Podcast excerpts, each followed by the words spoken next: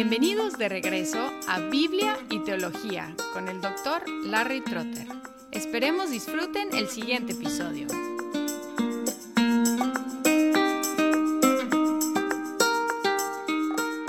En el primer episodio sobre la antropología bíblica observamos que el ser humano tiene una dimensión horizontal y una dimensión vertical. Nos relacionamos con la creación como parte de ella y como primer ministro sobre ella, y también nos relacionamos con Dios como imagen de Dios. Por lo tanto, no debemos sorprendernos al encontrar que el ser humano tiene una naturaleza dual, en el sentido de ser cuerpo y ser alma o espíritu. Y vamos a hablar de esa naturaleza dual en este episodio.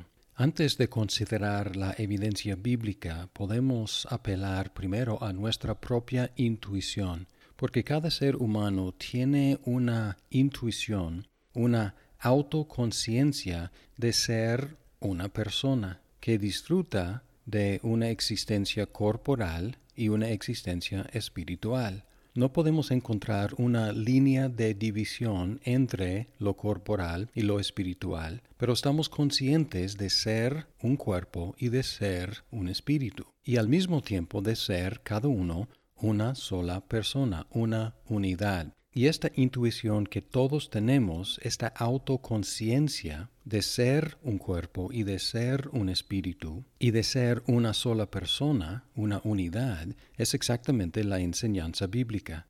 Regresando a la creación, encontramos que el hombre fue creado material, la mujer fue creada material, y sus cuerpos eran buenos en gran manera. Génesis 1.31. Pero luego encontramos la amenaza de la muerte, en la cual los seres humanos regresarían al polvo y habría una disolución de la unidad del ser humano. En el día en que comas de ese árbol, ciertamente morirás. Génesis 2.17. La muerte introdujo un elemento foráneo a la existencia del ser humano una separación que no debía suceder, una anomalía, no algo regular, no algo de acuerdo con el diseño original. Por lo tanto, no debemos desarrollar nuestras ideas sobre la naturaleza del hombre tomando la condición no natural, la anomalía, como si fuera la norma. Debemos tomar más bien como la norma la situación en la creación y la situación en la redención. Y encontramos que en la creación y en la redención el ser humano es cuerpo. No es correcto decir que el ser humano tenga un cuerpo como si el ser humano fuera una cosa, teniendo como posesión un cuerpo, sino que el ser humano es corporal, es un cuerpo. Encontramos que nuestro servicio a Dios es corporal Romanos 12, 1 y 2. Por consiguiente, hermanos, os ruego por las misericordias de Dios que presentéis vuestros cuerpos como sacrificio vivo y santo, aceptable a Dios, que es vuestro culto racional.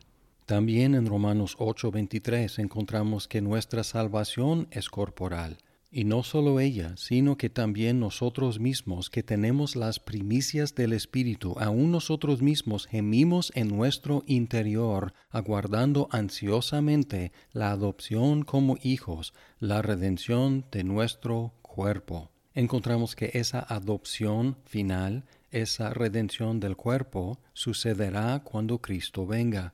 1 de Corintios 1, 15, 20 al 22. Mas ahora Cristo ha resucitado de entre los muertos, primicias de los que durmieron, porque ya que la muerte entró por un hombre, también por un hombre vino la resurrección de los muertos. Porque así como en Adán todos mueren, también en Cristo todos serán vivificados. Así que nuestra eternidad es una eternidad corporal. En la creación y en la redención somos cuerpo. Pero además reconocemos que somos alma o espíritu que se emplean intercambiablemente en la Biblia. Podríamos agregar otros elementos como mente, voluntad, corazón o aún carne, pero alma y espíritu son los conceptos más comunes en la teología y comprenden los otros elementos. Cuando afirmamos que el ser humano es alma o espíritu, estamos enfatizando su relación como ser viviente en dependencia de Dios. Como Eclesiastés 12, 7 dice, entonces volverá el polvo a la tierra como lo que era, y el espíritu volverá a Dios que lo dio. En la muerte se disuelve esta unidad esencial, pero no debemos concebir de ningún aspecto del ser humano como algo opcional. Esencialmente el ser humano es cuerpo, esencialmente el ser humano es espíritu.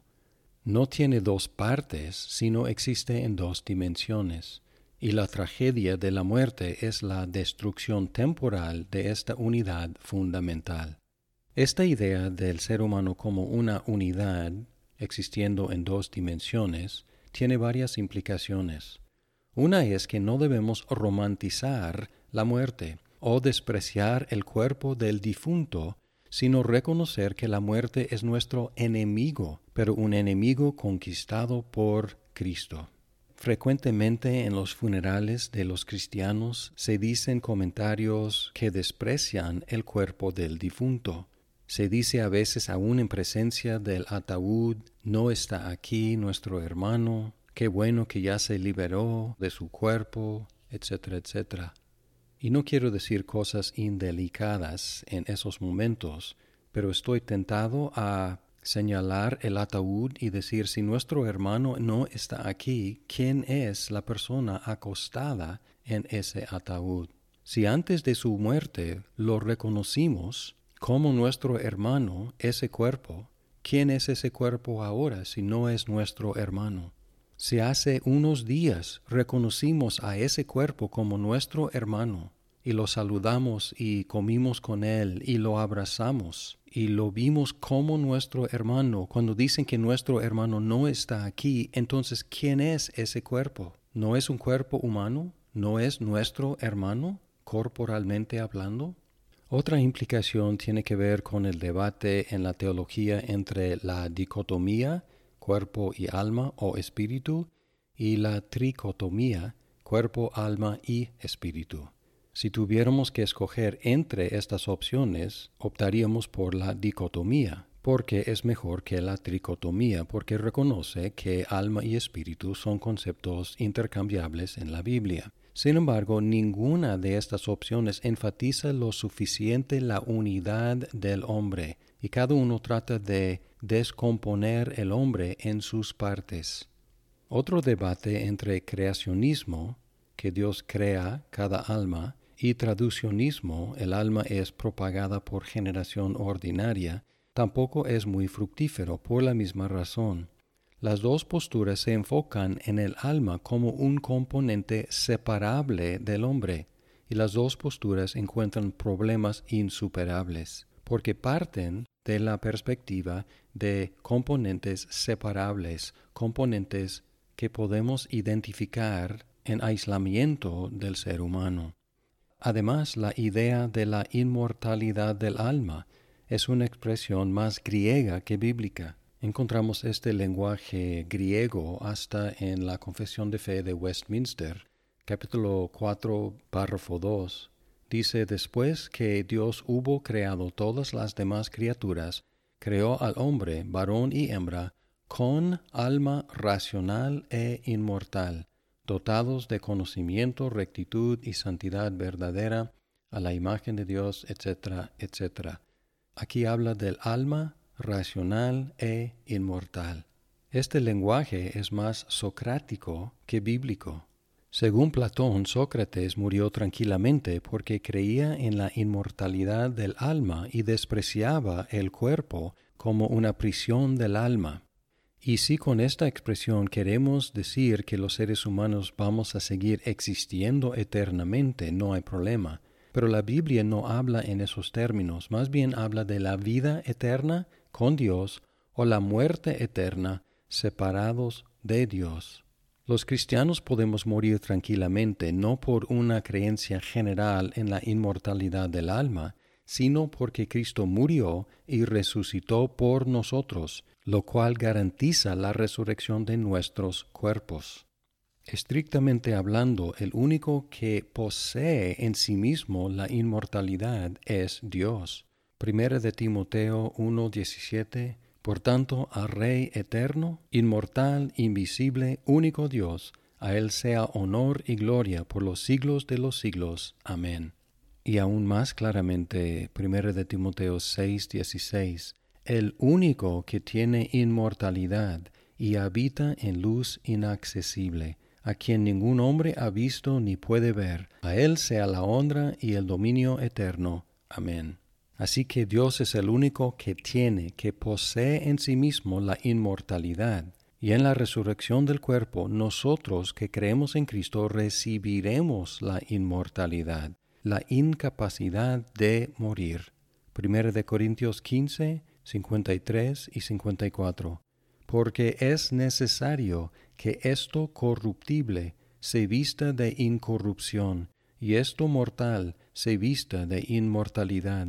Pero cuando esto corruptible se haya visto de la incorrupción, y esto mortal se haya visto de la inmortalidad, entonces se cumplirá la palabra que está escrita, devorada ha sido la muerte en victoria. En fin, el ser humano es una unidad con dos aspectos esenciales, lo corporal y lo espiritual. La muerte disuelve esta unidad, pero la resurrección la recompone.